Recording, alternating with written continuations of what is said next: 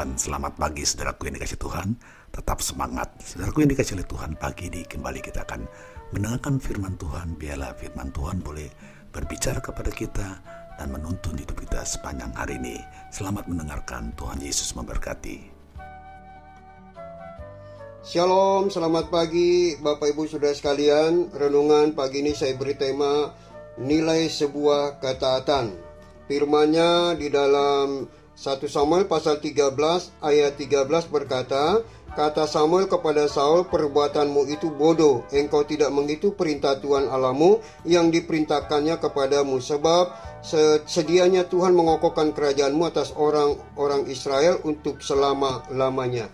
Bapak Ibu Saudara sekalian, ketika Saul berada di Gilgal, ia dihadapkan pada sebuah situasi yang dilema. Kenapa Bapak Ibu Saudara? Karena di satu sisi pasukan uh, Filistin ini sedang bergerak maju untuk mendekati barisan orang-orang Israel. Dan di sisi yang lain, pasukan Israel ini malah semakin berkurang karena ketakutan akibat tidak ada kunjung berita, tidak ada kunjung datang perintah untuk maju berperang. Kenapa Bapak Ibu Saudara? Karena uh, Saul sedang menunggu perintah daripada Samuel. Tetapi apa yang terjadi? Raja Saul bahkan tidak ada uh, tidak ada mau dengar perintah ketaatannya dalam hidupnya. Dia melakukan sendiri. Dia melakukan korban uh, bakaran untuk melakukan apa yang dia anggap baik, saudara. Sebenarnya ini yang Tuhan tidak mau dan Samuel juga tidak inginkan. Tetapi akhir dari kisah ini sungguh tragis, Bapak Ibu Saudara. Saul yang seharusnya mendapatkan berkat, dia telah kehilangan berkat. Kenapa? Sebab dia telah melanggar ketaatan. Nah, Bapak Ibu Saudara sekalian, dari sekian banyak penghambat seseorang untuk maju dan sukses dalam uh, kehidupannya, salah satunya adalah ketidaktaatan. Seperti uh, kita lihat Adam dan Hawa ya, karena ketidaktaatannya dia diusir dari Taman Eden. Begitu juga dengan Musa. Karena Musa ketidaktaatannya, maka dia Musa tidak diperkenankan masuk ke tanah perjanjian.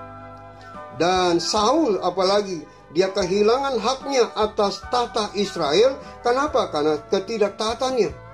Berbeda dengan Nuh Bapak Ibu Saudara, Nuh adalah orang yang setia. Dia setia mengikuti perintah Tuhan dan Nuh dan keluarganya selamat dari bencana air bah yang terjadi pada masa itu di zamannya Nuh. Nah, Bapak Ibu Saudara juga kita lihat Abraham.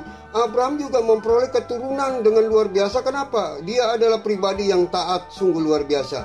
Dengan Daud juga dia berkenan di hadapan Tuhan. Kenapa? Karena ketaatannya. Nah, mari Bapak Ibu Saudara sekalian kita sebagai orang percaya, ketaatan itu sangat mutlak dalam kehidupan kita kepada Tuhan. Maka itu biarlah kita harus memiliki ketaatan itu dengan sungguh-sungguh ya. Janganlah kita melupakan ketaatan itu. Ya, ketaatan harus dilakukan dengan secara totalitas, bukan setengah-setengah. Sadarilah bahwa Tuhan mau kita menjadi orang yang punya kapasitas yang memahami bahwa Tuhan akan memberkati kita. Dengan itu biar kita mau ketaatan kita perlu secara totalitas bukan uh, setengah-setengah Bapak Ibu Saudara. Tuhan Yesus biarlah memberkati kita pada saat kita memiliki ketaatan yang secara totalitas. Bahkan juga Tuhan bilang ketaatan itu juga harus dilakukan dengan sungguh-sungguh, dengan komitmen, tanpa kompromi.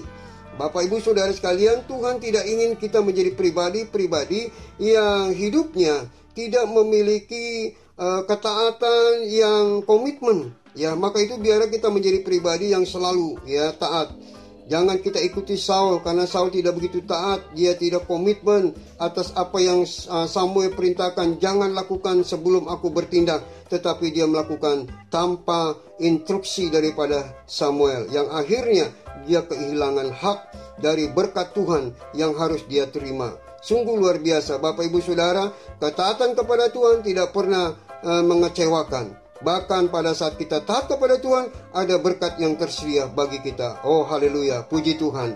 Demikianlah renungan pagi ini saya sampaikan. Kiranya Tuhan Yesus memberkati kita semuanya.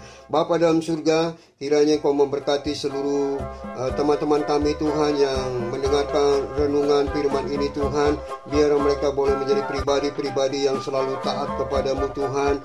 Dalam situasi kondisi yang tidak mengenakan ini, kami mau belajar tetap taat Tuhan. Karena kami tahu pada saat kami taat, ada berkat yang Tuhan sudah sediakan. Di dalam nama Yesus, kami sudah berdoa dan mengucap syukur. Haleluya.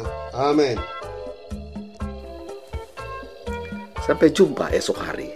Kiranya damai sejahtera dari Allah Bapa, kecintaan dan kasih karunia Tuhan kita Yesus Kristus, persekutuan serta penghiburan dari Roh Kudus menyertai kita sekalian mulai hari ini sampai Maranatha Tuhan Yesus datang. Amin.